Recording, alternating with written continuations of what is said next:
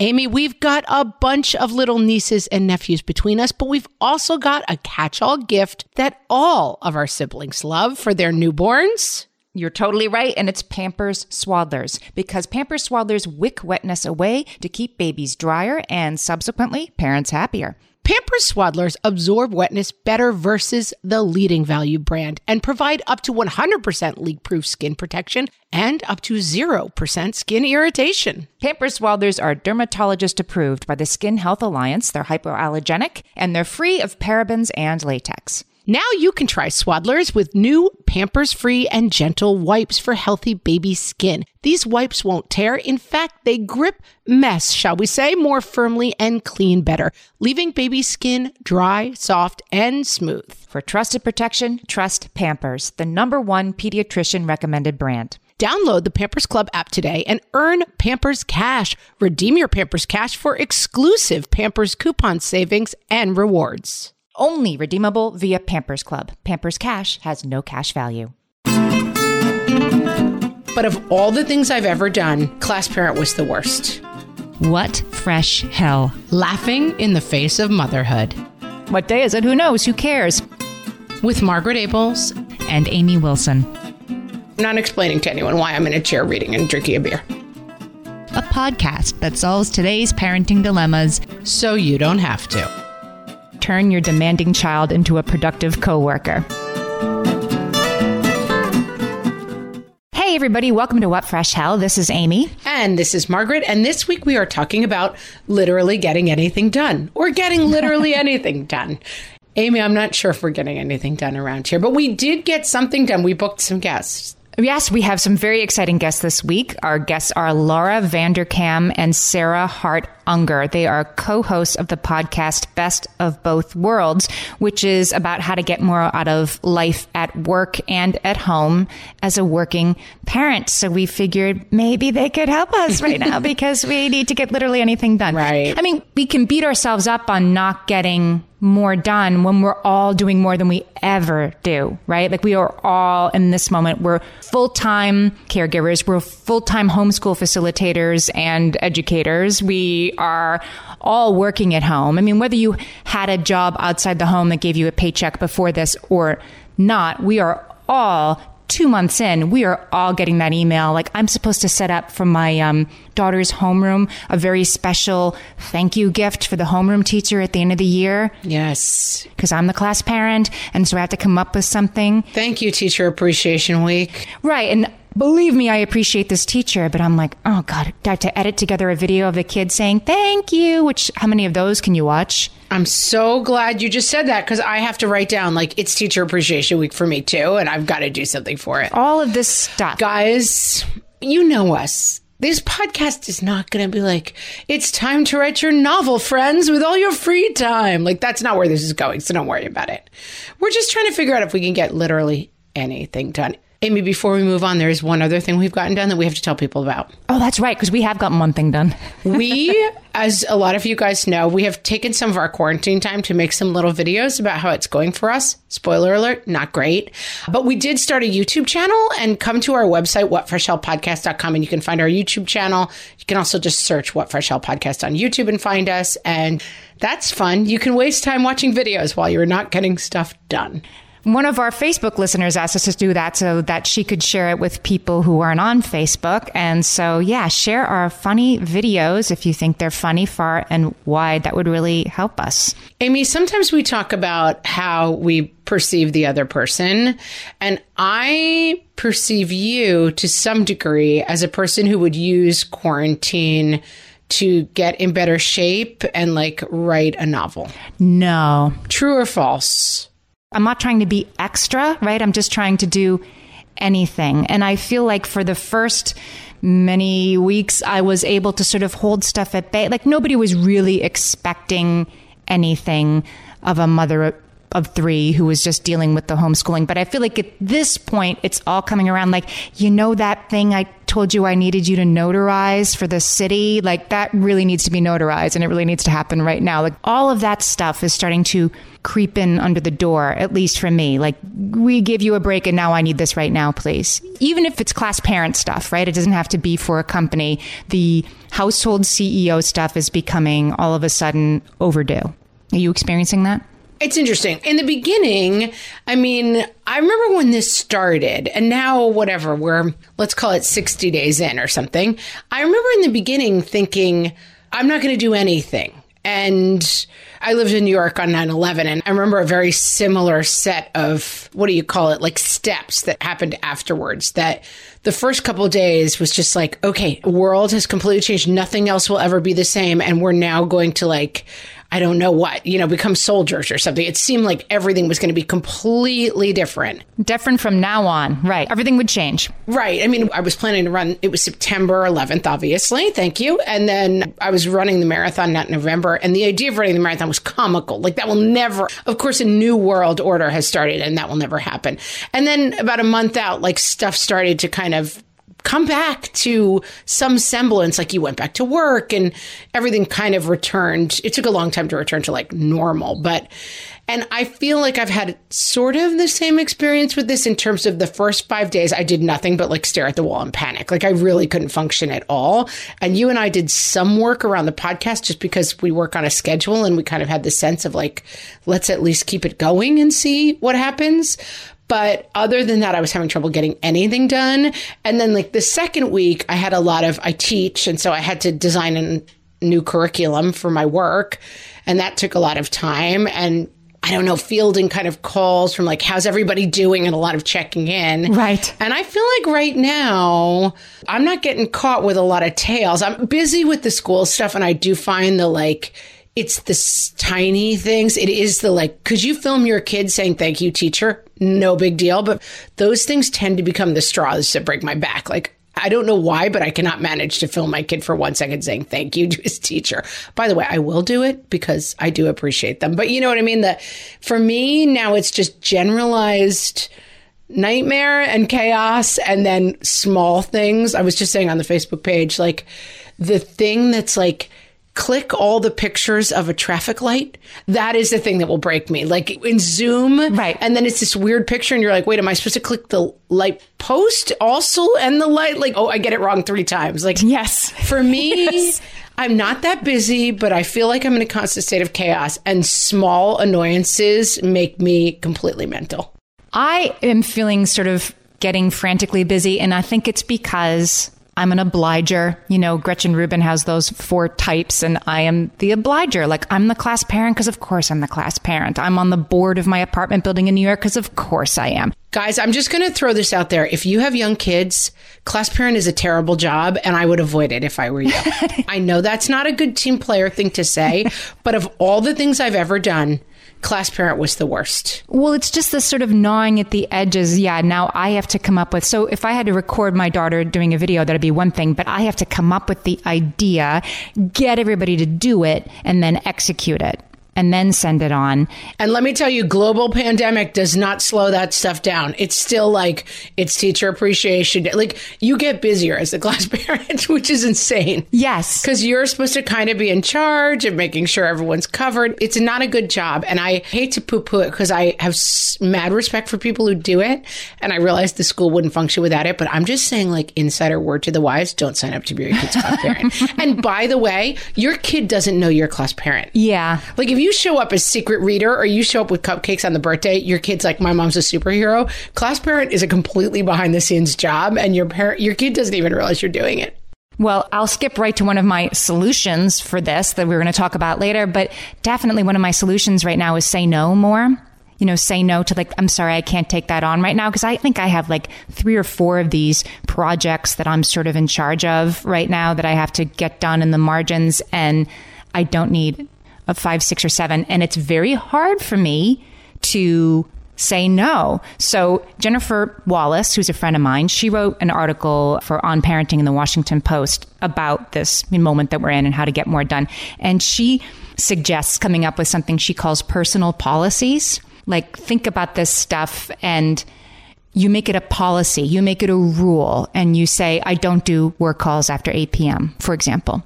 Not I can't do work calls after 8, just I don't do work calls after 8. I actually don't do the volunteering time stuff for school. We do make sure to write a check to the parents fund every year, like that kind of thing. I don't do work calls after 8 p.m. because I am in bed in my jammies watching a TV program. You don't have to explain yourself. You don't have to tell me why. I mean, the idea of a work call after 8 p.m. is blowing my mind right now. I think that is part of the problem right now because the weekday, weekend lines are blurred. None of us know what day it is, right? Right. The 8 a.m., 8 p.m. lines are blurred. Like, I know you're home. I know you're looking at your phone. So answer my email. You know, like my husband has a ton of work calls. He has a very traditional outside the home job. At least in the past, it's been outside the home. And people think he should be available at 9 a.m. on a Sunday. That's true. And my husband, his we're East Coast, and his job is based on the West Coast, so he actually does often get work calls at nine o'clock at night because people are wrapping up their day at six. I mean, in back in the old times, Amy, when people went to offices, remember those times yes. when we left our houses and had friends who weren't our children? Yes, back in those days, he used to have that problem. He, I mean, and still, and I will say, I do think it's smart to think of life as kind of a pie right now. Like my mother in law has an expression like, love is not a pie. It's not slices and you give them away. It's like an eternal font, you know? But your work should kind of be a pie. Like I find with our work right now, I'm working a lot on Sundays. It's a really busy day for me work wise. And so if I find myself on a Tuesday sitting out on my deck, and you know having a beer and reading a book like that's my sunday time. I'm taking back my slice of the pie from sunday you know? That's a good point. And i think you have to kind of be like i'm willing to do x amount of work and if i have to do it on a sunday from 2 to 8 i'm taking that time back on a tuesday from 11 to 2 and i'm not explaining to anyone why i'm in a chair reading and drinking a beer that's a really good thing I think we can all take in at this time, right? Get your work in when you can do it, and then get your time for yourself in when you can do it, even if it's quote unquote during work hours, because every hour is a work hour at this moment, is I guess what I'm trying to say. But that really does begin with saying no to some stuff. And I have that problem hugely myself. I don't think of myself as a pleaser, but I guess I am in that I'm like female and alive and Irish Catholic and like to some degree. That's all like pleaser pieces of me.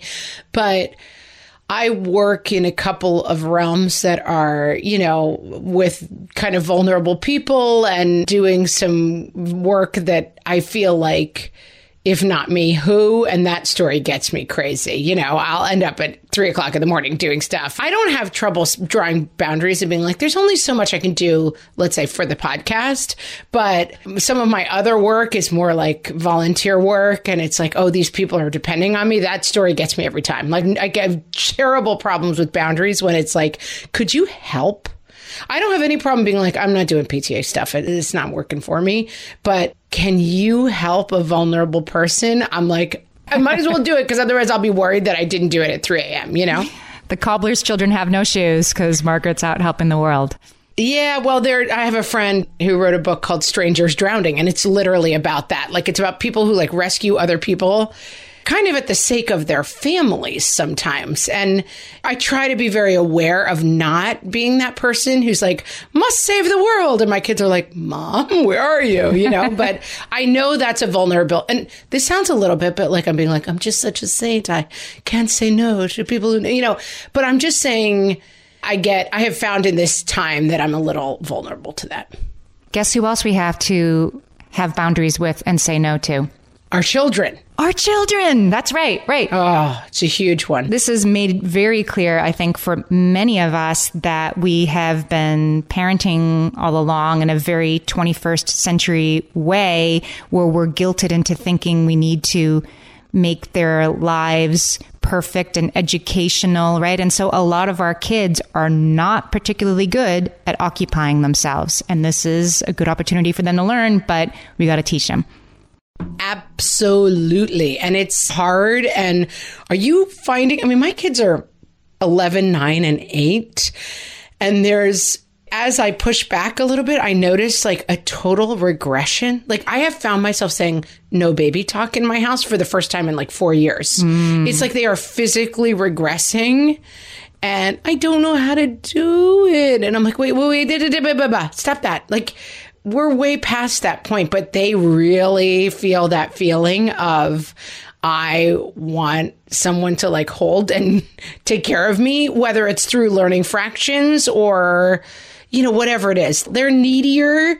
And so it's a harder time to push those things, but I think never a better time, really. Yeah. And my kids are 17, 15, 12. So we're talking well out of the toddler age, but still, yes, they see me. They know I'm right there working at my laptop. Surely I can drop what I'm doing to help them. And, you know, they want me to look at an essay for them or to help them figure out the email they're going to send to the science teacher.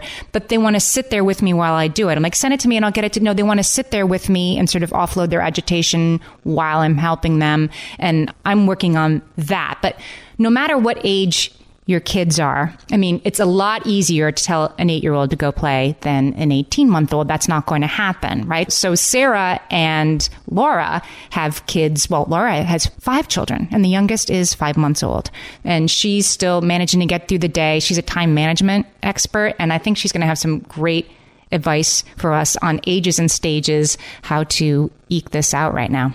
All right, we'll be back with them right after this break. Margaret, I've got a go to baby shower gift that I give whenever there's another newborn in my life. Can you guess what it is? Amy, three guesses. First two don't count. It's Pampers Swaddlers. Exactly. Pampers Swaddlers keep baby's skin dry, happy, and healthy. Pampers Swaddlers absorb wetness better than the leading value brand and provide up to 100% leak-proof skin protection and up to 0% skin irritation. Pampers Swaddlers are dermatologist approved by the Skin Health Alliance, hypoallergenic, and free of parabens and latex. Try Swaddlers with new Pampers Free and Gentle wipes for healthy baby skin. These wipes are five times stronger, gripping mess more firmly, shall we say, and making diaper changes a breeze. For trusted protection, trust Pampers, the number one pediatrician recommended brand. Download the Pampers Club app today and earn Pampers Cash. Then redeem your Pampers Cash for exclusive Pampers coupon savings and rewards. Only redeemable via Pampers Club. Pampers Cash has no cash value.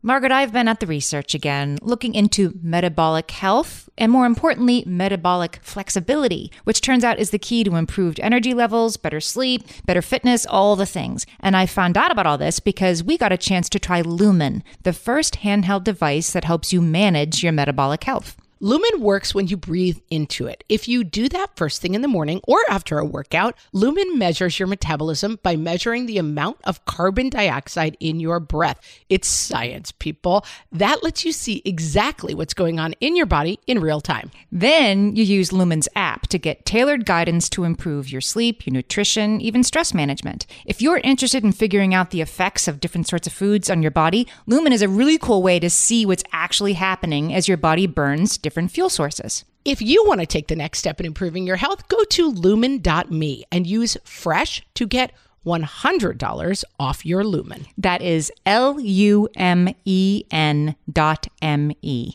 Lumen.me and use the code FRESH at checkout for $100 off. Thank you, Lumen, for sponsoring this episode. Our guests today are the co hosts of the Best of Both Worlds podcast, Sarah Hart Unger and Laura Vanderkam.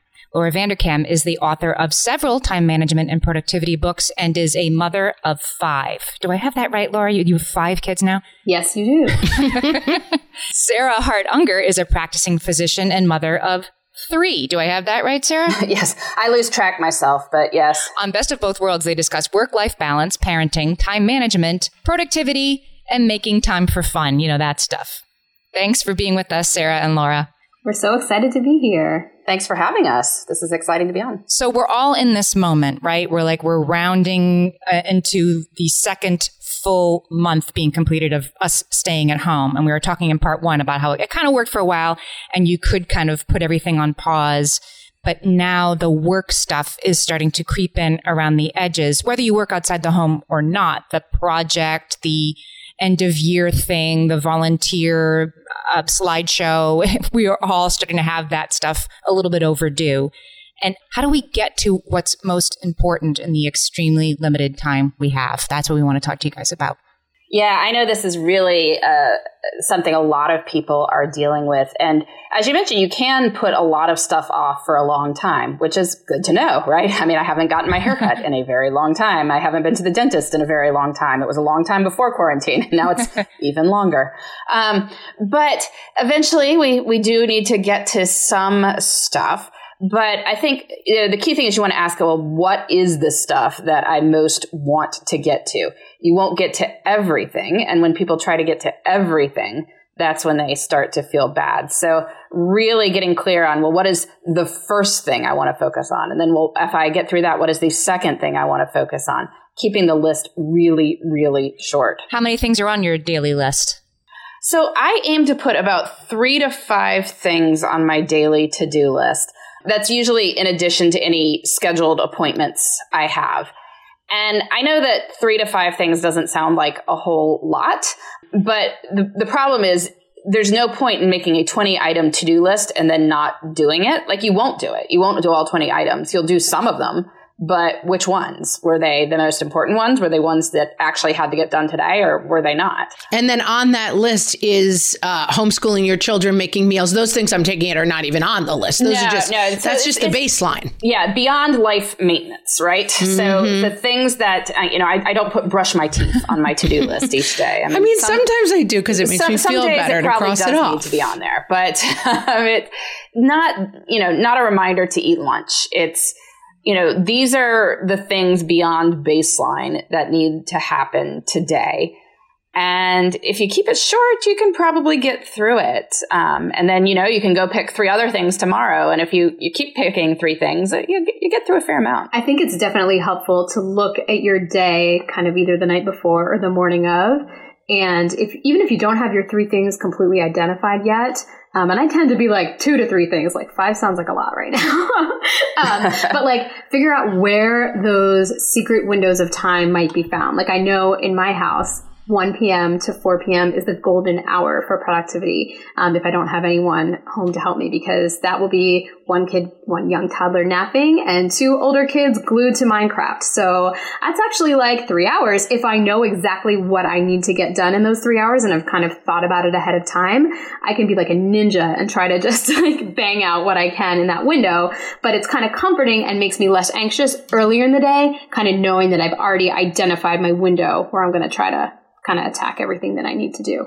I feel like that that's key. And Laura, I know you talk about having more time than you think. And that's a thought that I keep coming back to at this time because there is a sensation of chaos that is kind of dominating my life. But eight weeks in, I'm getting really tired of that sensation too. And so I'm trying to reformat my days and I'm not suddenly trying to be like, I can repaint the upstairs. I'm not trying to give myself jobs, but I'm trying to come back to the story of there is actually some time. We're not actually in full time chaos. The house is not actually on fire. Yeah. Well, I hope not. I, hope I mean, house. not yet. It's not been yet. that kind of a month. So, if so, you should get out of the house. Yes. Um, but no, I, I think this is this is helpful to change our stories. I mean, we can't necessarily change reality, but we can change how we talk about reality, and and often that can go a long way. If you're telling yourself the story, "I'm crazed. I have no time for anything." Then you look for evidence to support it. And I am sure we can all find evidence to support that narrative at the moment. But we could also find evidence to support different narratives.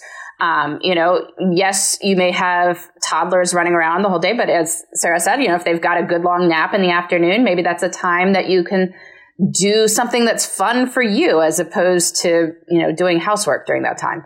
Um, maybe if it's time after kids go to bed, maybe if it's time that you can trade off with a co-parent, um, maybe if it's slightly older children who are able to be shoved out in the backyard and probably won't cause too much damage to themselves or others for an hour, then you know that's time you can use for stuff too. But if you've identified what you want to do with that time, then you avoid that feeling of like, oh, well, I, the kids were just out in yard, the yard for an hour and all I did was scroll through Twitter reading, you know, depressing headlines. I think sometimes it's also. Uh, some of us are doing that. Yeah. I think sometimes it's also helpful to think about like your A level tasks and your B level tasks, meaning like, what are the things that I can do when I'm only paying half attention? And those things might be things like folding laundry or like maybe you're able to kind of make dinner, but you're probably not able to. I think we were talking about a theoretical slide deck that's due that you've been putting off for like eight weeks at this point, that's going to have to be reserved for that special kind of protected screen, you know, centric, whatever your poison is, um, time versus your kind of B list stuff, which you can kind of squeeze in the nooks and crannies. So when, along with Twitter scrolling. Oh, yeah. When you yeah, no, one of the um, one of my blog readers, I, I love this example because she's one of the families of many families who are splitting childcare during the day. That she and her husband have a toddler, um, and both trying to work full time. And so she gets one to five thirty to work each day while he has the toddler, and you know she takes the morning or whatever it is, and then she also works from 7.30 to 8.30 at night and she said she takes the 7.30 to 8.30 slot and completely plans out what she's going to do from 1 to 5:30. And from 1 to 5:30 she does zero email, zero administration. It is only the projects that require her full focus. Because she's like, "Well, I can answer email while, you know, the kids running a truck around uh, the table and I'm, I'm like sit there with my phone. I can answer an email." And and that's so hard to have the discipline to be like that though. and to say I, you know, when the kid goes down for a nap, I got to clean out my inbox. But but no you don't you know, that can happen at other points, but sa- save the quiet time for what really deserves that time. That's sort of revelatory to me that you can spend an hour planning your next day, that that is the best use of your time over a week, right? Is to spend an hour a day planning what is the best use of your time instead of using that hour if you then execute the plan. I think it's it's very you know, in her case, it was very structured planning in the sense of she was even doing like outlines of the things she needed to write, right? So it's not like she wasn't working. Like it was only planning. Um, but it was very much making sure that she could optimize the time that she had. Planning. It's also a thing for us. Like I know that find actually having that conversation with your spouse is something that I was skipping over for the first week and it was causing a lot of problems. Like actually sitting down and saying, you're on, I'm off. You're, even if you're not trying to do an outside of the house job, being really clear about who's in charge when will stop a lot of interpersonal fighting in my personal experience. I think that is such an important point and I don't think that's something that should be rushed through. That that really deserves its own kind of planning type of meeting where you physically get out either your digital calendar or a paper calendar and decide, you know, how you're going to cover for each other. Now, of course, there are going to be situations where that's not possible. You may have someone that's um, raising their kids on their own, or you may have somebody who's, you know, partner works in the ER and they're just not available like that. But if there are two bodies that can contribute to childcare, really intentionally figuring out how to best use those people um, to help the other person stay sane is is so important and not to be overlooked right now. Is there any part of this that is about sort of recalibrating our expectations of what it is to parent? Like we were talking in the previous segment about how we have all sort of learned over the past, I don't know, couple of decades. We've, we've all learned over the past two decades that parents are supposed to, you know, put kids at the center of their lives, that every moment has to be enriching and useful. And do we have to sort of, like, the, the toddler can play with masking tape for an hour and that's fine? Does that enter into this at all, into getting more done? When you have five kids, how are you going to stand over your toddler with enriching activities for the entire yes. So there, are, there are minimal enriching activities going on. No, that's not entirely true. There are some.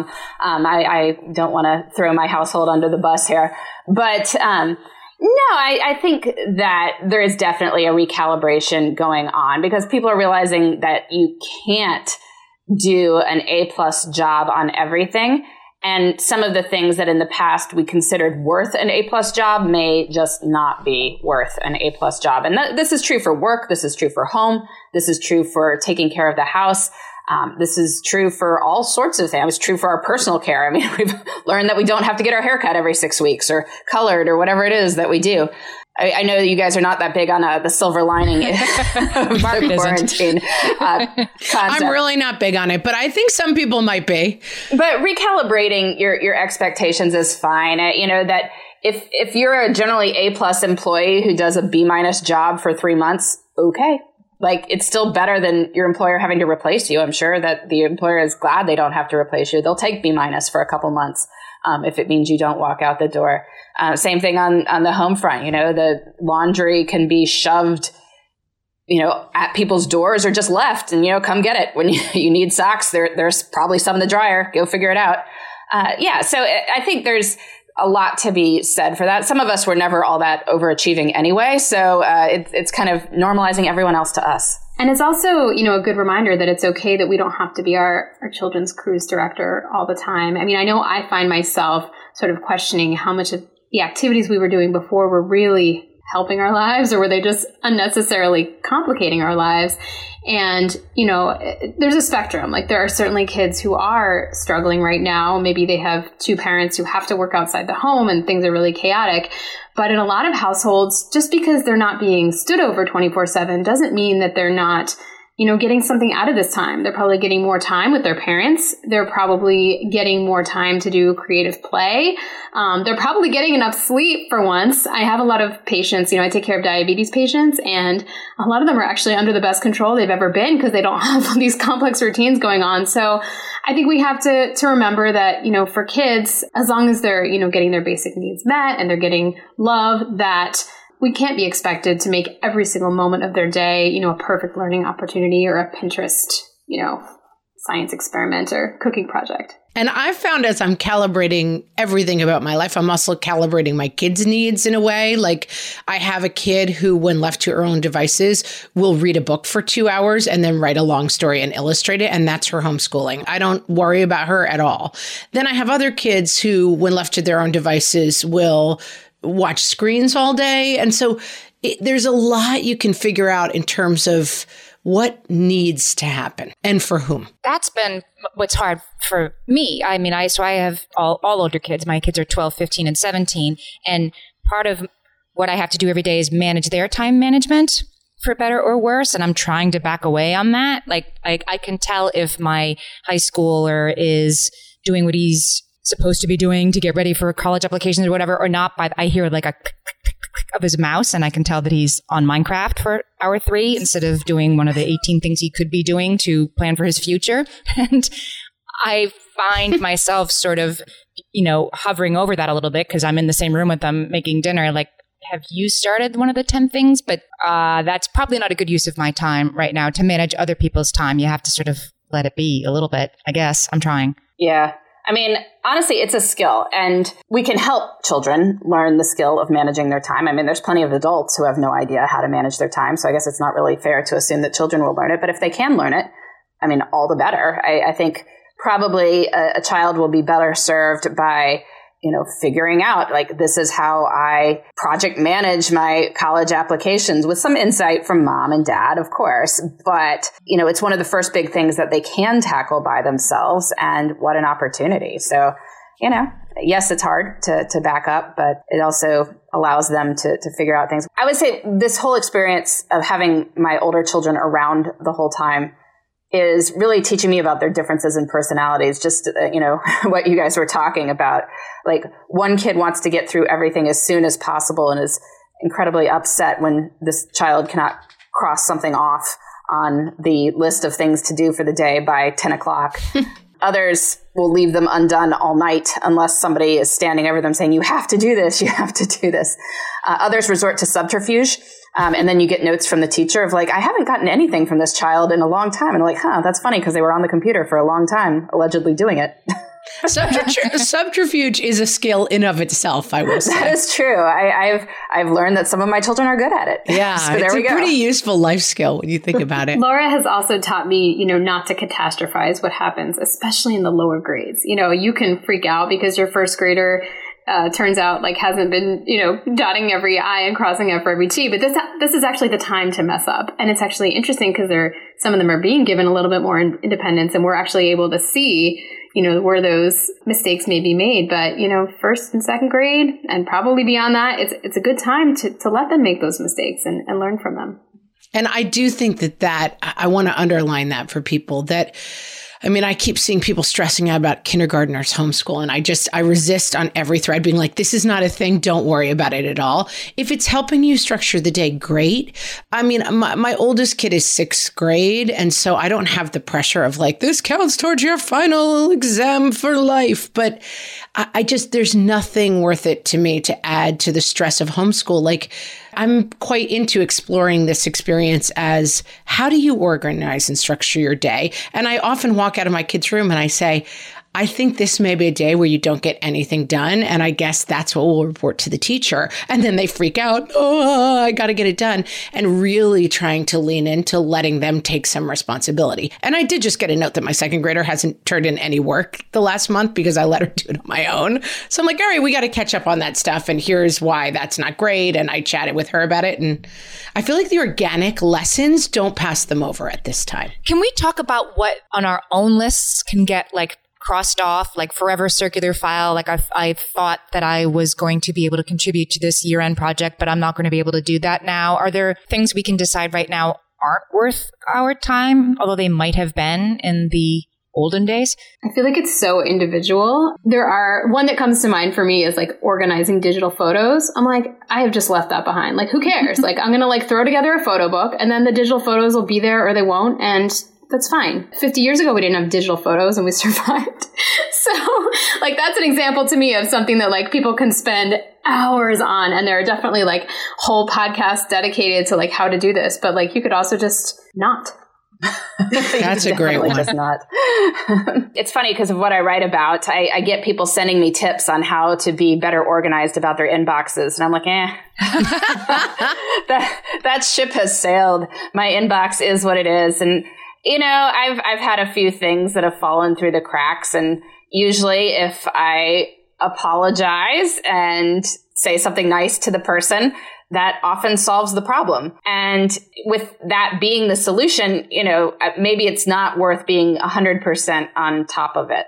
So I know some people will disagree with me on that, but Sarah, Sarah is an inbox no, zero but I do haphazardly just delete everything to get to inbox zero. There's no like careful filing going on. It's just like it's empty now. Yay! Look at me. So yeah, that's a, that's a, there's two types of people in the world. There's inbox zeroers and then there's inbox chaosers. It's not, but it's not chaos. I would say it's not chaos. It's just that email expands to fill all available space.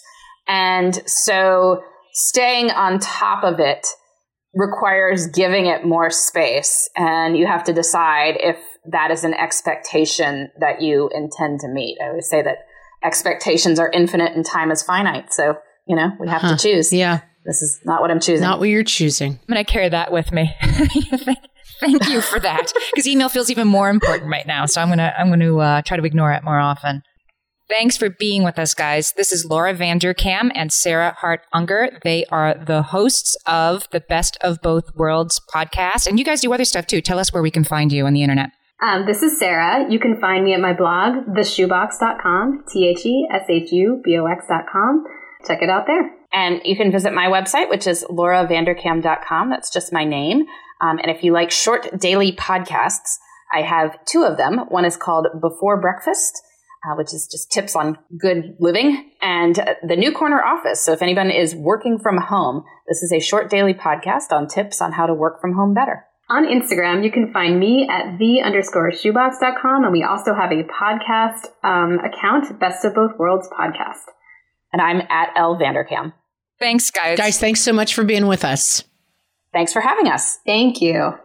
Amy, you know me well enough to know that my daily power breakfast is toast with peanut butter on top. Toast with peanut butter. It's also, by the way, one of my favorite power breakfasts. So we agree on that thing. We were recently together and we shared some toast with peanut butter. And I'm going to tell you, we used Hero bread. It adds even more protein and fiber to that combo without adding any more sugar. Hero Bread has remade the carby, empty calorie bread products into versions that include no net carbs, zero gram sugar, and fewer calories, plus more protein and fiber, while still being super fluffy and delicious. I was not sure that that particular combination was going to be possible, but Hero Bread has figured it out. Yeah, this is one I'm glad they let us try. It's like it really tastes good. I've been trying to add more protein to my diet, and I would have thought that a hamburger rolls was not the place to do that, Amy. but all of Hero Bread's products, from rolls to tortillas to croissants, we please, offer protein and fiber, zero to one grams of net carbs, and zero grams of sugar. Start your Hero Bread bundle on their website and get 10% off your order. Go to hero.co and use the code motherhood at checkout. I like this bread, people. It's H E R O dot C O and code motherhood for 10% off your order of Hero Bread. Hi there, I'm Andrea Owen, self help author with 19 translations of my books, global keynote speaker, and life coach. My podcast, Make Some Noise, has been serving up self help in a simple to digest way for the last decade. The topics brought in each episode are practical and easy to implement around topics such as working through fears that keep you stuck, different modalities of therapy, managing your negative self talk, and more. We bring you guest experts, solo episodes, and I even coach listeners on the air around relatable struggles. I also do my best to weave my sense of humor into some heavy topics because let's face it, life can be pretty hard and it's so much better when we can have some fun while walking through our challenges. Whether you're seasoned in personal development or just starting out, Make Some Noise podcast will help you become the best version of yourself, the person you're proud of when you look in the mirror and show up in your life. Simply search Make Some Noise with Andrea Owen wherever you listen to your podcasts. And now, what type of quarantine mom are you? From the What Fresh Hell podcast. The Yeller.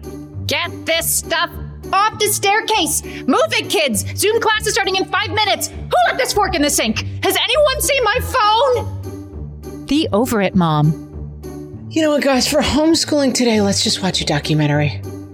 Yeah, I guess YouTube videos of surfing dogs count as a documentary, right? The Socializer. Okay, so we'll meet at two o'clock at the parking lot by the high school track, and then you'll sit in the back of your car, and then I'll sit in the back of my car, and we'll scream back and forth to each other while we eat trail mix. The multitasker. I think if you look at these spreadsheets, you'll clearly see that the quarterly processing implementation is off to a strong start. Could you hold on for a moment? I have to stir these sloppy joes. The trying to keep perspective, mom. So, guys, there's a pandemic going on, but the thing is, we are lucky to all be home together. And even if the schools don't reopen, I'm here to help you learn. And sure, not seeing our friends is hard, but we are so very blessed to have each other. And I mean, yeah, this could last like another year, but we just need to stay positive. Mommy has a little headache. I think I need to go lay down. The newsflash, Mom. Okay, Twitter is saying that New Zealand is easing out of lockdown. That's got to be good news, guys. Uh oh. Now I'm looking at CNN. All right. Seems there's something called murder hornets. Listen, my breaking news crawl says there's something called COVID toes. I need everyone to take off your shoes and socks so I can check you. This has been What Type of Quarantine Mom Are You? From the What Fresh Hell podcast. So, we were talking about in the first section about how we had to set boundaries with our kids in order to get stuff done and how that's not easy. I want to make sure everybody saw there was an amazing article in New York Times Parenting by Michaeleen Doucleff called Turn Your Demanding Child into a Productive Coworker. I will say, I rolled my eyes so hard I almost strained them when I saw that title. Just the title. Well, maybe she didn't even write the title, right? But it's a great essay. So, Michaeleen, she said that she found herself being transformed from a productive writer into an event manager for a four year old because the kid is sort of always at your knee saying, play with me, play with me. And uh, it's not working. I don't want to watch this anymore. I already saw this one, that kind of thing. And there's only so much screen time you can do. And she decided to revisit some work that she had done with I think there were Inuits. I mean, we're talking people who live like up in Alaska and the Arctic in igloos, right? Like, how does a mother of three with three little kids in an igloo who has to, you know, skin the whatever to make dinner. Narwhal? Whatever. We don't know. The narwhal. Like, how is she getting something done? Because guess what? It happened. And that, and so she goes back into this research of there's hundreds, there's thousands of years of kids being with their parents while their parents did the work and the kids occupied themselves sort of at hand. I mean, they're next to your knee, but they're playing by themselves. And she decided that this was a skill that she was going to teach her four year old and set about doing it. And Michaeleen claims that now she can work for about an hour with the four year old and say, Mommy's going to work on her book for an hour now. And sometimes her daughter will work on her own book, which is about Frozen 2, or she will lie on the floor, or she'll do this, or do, but she understands. And is it as productive as when her daughter was at school and Michaeleen was at the library? Of course not, but it's moving in the right direction. First of all, read this article. It is super interesting. Second of all, I challenge myself and I want you to come along on this challenge, dear listener. This is the kind of thing that we often hear and we think my kid couldn't do that. Not my kid. And, you know, sometimes that's true. We often say when people say, oh, they'll eat there when they're hungry, those picky eaters, I'm like, uh, maybe not my kid. But let me tell you, maybe my kid now. My picky eater, I had to sit down with and say, you know what? The things you really like the best, we can't get right now. And so you're going to have to eat some different things. And like, lean into the experience of there is something on the other side of whining and boredom. And I challenge myself all the time with this because you know, I have kids who really do not thrive at entertaining themselves. And if I let them on screens, and some days I let them on screens for four hours because that's what works for us. But in the days where I'm trying to limit the screen time, what if I let them be bored? What if they fight and whine for a long time and I keep ignoring it. And this article helped me because I keep thinking, what if we were in an igloo? Yeah. I cannot cruise direct them. I am busy hunting and skinning things.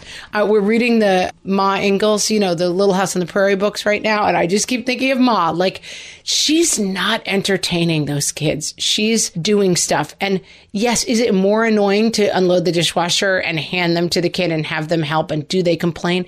They definitely do. But if you don't force yourself, and I'm saying this mostly to myself, to push through that wall of resistance, you will never find out what's on the other side. I just found out there's a psychological term for this. The thing you have to push through. Is it called Margaret is insaneism? Because that's what I'm having right now. The narwhal effect. it's called an extinction burst. That when you're trying to get your kid to, you know, let you work or help out, whatever we're talking about, that you get so much resistance, it isn't worth it. And so you just give in and do it that one more time.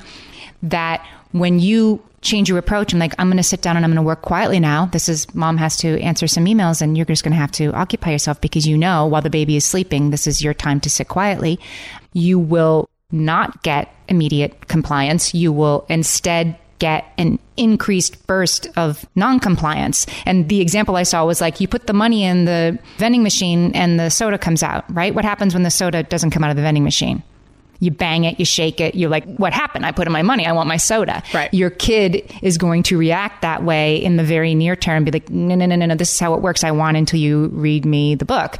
You have to exist through that extinction burst because it is going to be extinct, but you have to get through it. That's like a great image for me because that's exactly what it is. And then solve the problems that come up in the new reality. So if you say, oh, my four year old, got into the pots and pans, pulled everything out, and made a huge mess in the hour that I was working, your reaction isn't, so this was a mistake trying to do this with my four year old. The solution is, I need to work somewhere where the four year old is in sight, you know? And then, okay, but the four year old just keeps bothering me. Okay, so the solution is I need to completely blank face everything the four year old does for one hour, you know?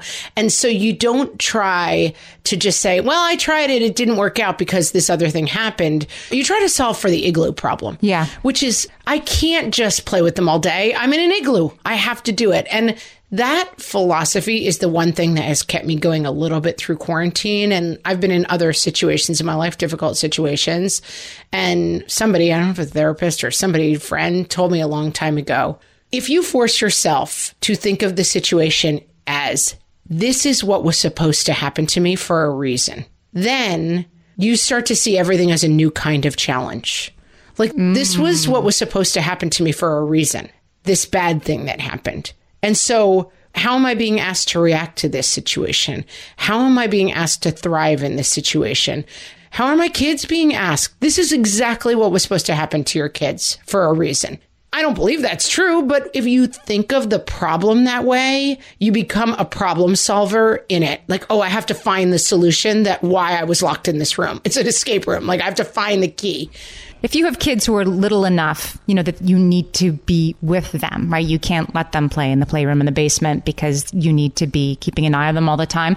This is obvious, but watch your margins on this one. Do not do anything without the kid around after bedtime, before they wake up, during nap time, while they're watching a show. Do not do anything that you couldn't do while they were around. So when the kid goes to bed, don't unload the dishwasher. Save that to do together with the kid, folding the laundry, like all of that stuff. Don't do anything when the kid isn't around, but your email and the thing you need to get done, relaxing, doing nothing, that counts too. But save the housework. And it means, for me, it meant letting go of sort of my standards of perfection when my kids were younger like let the house be messy until tomorrow clean the messy house with the 18 month old next to you also cleaning the house right like save that stuff and you will find a little more time to do that thing you really need to do Yeah, and FYI. I feel like I'm stuck on this because it's important for me. This is not so you can free up your time to write the great American novel. No. And self actualize all your time and, you know, get on the treadmill six times a week and be this extremely I saw a cartoon in the New Yorker, I'll try to send it to Amy, put up on the show notes. It's like a person just after a shipwreck and there's like flaming debris in the water and half the ship is sinking and they're in a lifeboat. And the caption is, I'll finally have time to work on my novel. Like this is not the time to work on your novel. No. You are surviving a crisis. So we are not talking about, oh my gosh, free up time because then you'll be able to make pheasant under glass for dinner every night. That is like the most 70s reference. I'm sure no one knows what I'm talking about, but that was my that is Goldilocks alert back in my day because that was always my mom's go to. It must have been some like old 70s restaurant thing because that was always her reference for like what fancy people ate pheasant under glass. I don't even know what it is. it sounds yeah like a cruise ship like everybody in formal clothes for dinner every night sort of cruise ship cuisine Right. It's not free up time so that you can make a better dinner. It's free up time because you'll see that your kids can function more without you. Another thing that's working for me right now is actually going back to my planner. I had stopped using it for at least a month because what's the point? What day is it? Who knows? Who cares? But now that I'm starting to have due dates and a couple of things I need to do, I've gone back to the paper planner and I'm writing about three things each day that I have to do. And they can be little. It can be like get the episode ready to launch on Wednesday. I write that down for Tuesday. But looking at that instead of I also have a list that I keep everything I have to do, but looking at that makes my eyes cross. But looking at here are three things I need to do today, here are three things I need to do tomorrow. It takes all the guesswork out of it. It takes all the oh, I have so much to do. I don't have so much to do. I have these three things that I need to do today, and it can be write a check, and then you cross it off, and you feel so proud of yourself. I also find that that helps with like the ambient anxiety because I was having a lot of trouble with like, I got three kids, they're running three different Zoom sessions. My oldest takes care of it himself, basically, but the two younger ones, and you know, oh, we missed class, and then it's tears because they did something special and we weren't on it because mom's a dummy. And, you know, it's always, of course, my fault. And I have found just one to do list. I did not get my planner back out because it seems, I don't know, depressing to me, but I do keep a small notebook on my desk that I have a to do list every day. This is what has to get done today, which is sort of the same thing that you're saying. Yeah, and the shorter the better, right? I mean, the two or three things that really do. The shorter, the better. And that's the thing. Don't do anything you can't do with your children around while they're asleep. Agree. And like, don't do anything that you don't need to do if you don't want to do it too. I mean, this is not the time. I, this weekend, planted a bunch of stuff because I find, and it was finally sunny in New York. Mm-hmm, mm-hmm. Oh, we've been through it with the weather. And I, it gave me great joy to be outside. And then it will get, make me really happy to sit among plants. I know that. And so that's something I took on because it feeds me and makes me feel better. But I also have, my kids are horrible with handprints and sometimes, let me say, shoe prints all over the walls of our house. And walking around, it kind of depresses me to see their like brown handprints all over everything and our dirty walls. But I don't feel like scrubbing walls right now. I'm not in the mood for that. So I'm just going to live with it, you know? I think making distinctions is important the right kid might really enjoy a Mr. Clean Magic Eraser. Like that's one of those like scrubbing the outdoor furniture that might spark a kid. And my kids had so much fun giggling and laughing, taking a ladder around and changing light bulbs. Obviously that's a big kid job, not a little kid job, but they found it like so fun and silly. And guess what? It never until this week dawned on me that I didn't have to do that myself because children can change light bulbs. I mean, my kid is going to go off to college soon. Yeah, he can do it. And he learned learned how yesterday and he was actually so proud of himself. You know, I'm like we turned the lights off in the kitchen. He changed a couple of the recessed lights and then we hit the lights again and they came on and he looked at me like I haven't seen that look of delight on my teenager's face in two months. He changed a light bulb all by himself. That's funny. It's good to remember. I feel like I've fallen way away from that for some reason. My kids were like cooking some meals. They were doing their own laundry and keeping their rooms clean. We had established some stuff and we have backslid on a lot of that stuff right now. And it might be good to they've gotten really into playing games online. And so it involves, of course, a lot of like, I need money to buy this shield in this game. And they were just talking about doing a lemonade stand. I was like, yeah, that's not going to fly right now. A lemonade stand is the, literally the last thing that anyone wants. People would pay you to put away your lemonade stand. The extinction burst for lemonade stands. They were like, no, no, no, we'll wear masks. I'm like, no, no, no, no, no. A lemonade stand is a hard pass. But anyway, maybe I could get them to wash the walls. There's one other thing that I think keeping in mind will make this moment a little bit easier. Okay, lay it on me, Amy. There's many things we have to take on right now, but one we can put down is pretending our kids aren't there. What does that mean? I mean, if you have to do a work call, if you have to do a work presentation, an email, whatever it is, your kids' 24 7 presence in your life right now is not something you have to hide at all costs lest you not get the promotion. We're all with our kids all the time. I'll take that another exit down that highway, Amy, because I think you do not have to help your husband pretend he does not have a family. Yes. And so that's like, for me, it was a little bit of a sit down with my husband, whose job is unfortunately not super busy right now. But, you know, in the first week, he was kind of he works at home already. So he was like, all right, goodbye. And walking down to his office at eight in the morning and c- trying to come up at 6 p.m., like, what's for dinner? And I had to kind of express in a loving way that I thought he should slow his roll on that entire thing and realize that it's not my job to make this pandemic not happening for you. I will say on the flip side that he has completely stepped up and he is probably doing more work than me right now. That's another silver lining. Well, I talked to a guy, a dad of three. I was communicating with him again on the like three things I had to do that day. I was talking to him about some apartment building emergency procedures being in New York City during the coronavirus.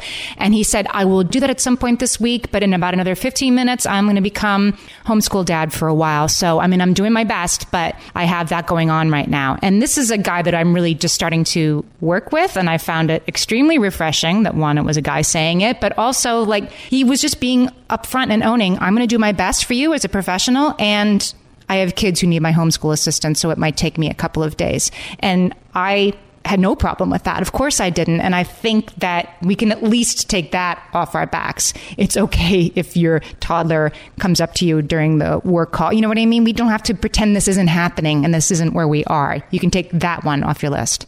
Agree solved it. We solved it. We're going to say you can get maybe a little bit more done if it helps you. Otherwise, get nothing done and be proud. Amy, before we wrap, I have to just give you a little extra something. Oh, okay. We have been calling out monsters, and my poor husband has gotten called out as a monster a million times. And yesterday, I did the biggest what kind of monster thing ever, and I have to call myself out to even the scales. Okay. I got a bunch of plants and I decided that I would drive them. We have a porch around the back that I would drive them around the back rather than just being lazy and not wanting to carry them up. And I drove out onto the lawn forgetting that it had recently rained. And I dug the car so deeply into the lawn that I got stuck. And then I freed myself again and I dug myself into the lawn in like six different places. Giant, divity tire marks all over the lawn because I decided I did not want to walk the like literally 12 feet to carry the plants out. What kind of monster ruins her front yard? I am the monster and I am here to admit it. That's the first step in improving things, Margaret, is you start with yourself. Yeah, my husband's still also a monster. But anyway, if you want to talk to us about what you're getting done, what kind of monster, I mean, the what kind of monsters are flying fast and furious on the Facebook page, guys. And you can join us at facebook.com forward slash what fresh hellcast. We're also on Instagram at What Fresh Hellcast, and we're on Twitter at WFH Podcast. I want to give another shout out to our guests, Laura Vanderkam and Sarah Hart Unger. You can find their podcast, Best of Both Worlds, wherever you listen. And guys, come check out the new YouTube channel. Oh, yeah. Keep on keeping on. Most importantly, stay healthy, stay sane, and we will talk to you in a week. Thanks, everybody.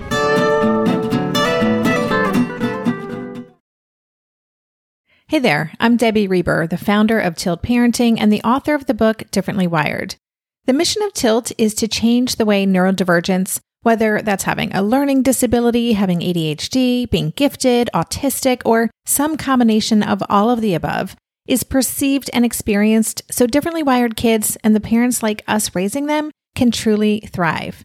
On the Tilt Parenting podcast, I get to talk with authors, therapists, educators, and parenting experts who are committed to this mission. I ask the questions my listeners are most curious about when it comes to supporting our kids. And in turn, my guests share strategies for challenges, out of the box ideas for navigating school, best practices for therapies, tips for advocating, and so many thoughtful insights on what it really takes to help our kids grow up feeling seen and respected so they can create awesome lives for themselves. I know that raising a differently wired kid can feel overwhelming and isolating, but I promise you, you are not alone, and it can feel so much better. If you're on this parenting journey, come listen to Tilt Parenting. Together, we can shift this paradigm and show up for our exceptional kids with hope, possibility, and joy. Margaret, it's an exciting news day. An exciting news day indeed, Amy. A few years ago, we launched our first spin-off podcast, Toddler Purgatory, hosted by the hilarious Blair Brooks and Molly Lloyd. And guess what? Now Blair and Molly are back with their all new podcast, Unsticking It. You know Blair and Molly as two busy moms and actors, and somewhere between potty training and the pandemic, they both felt like they lost their creative kaboom. In their new podcast, Unsticking It, they are going to talk about how all of us can get back to what lights us up after motherhood. Amy, I need this. Me too. And Blair and Molly will be talking to fellow imaginative minds. We're talking actors, artists, and creators of all kinds about how we can all unstick ourselves from whatever muck we're stuck in. Follow, subscribe, and listen to Unsticking It wherever you get your podcasts. That's Unsticking It with Blair and Molly, because sometimes life stucks.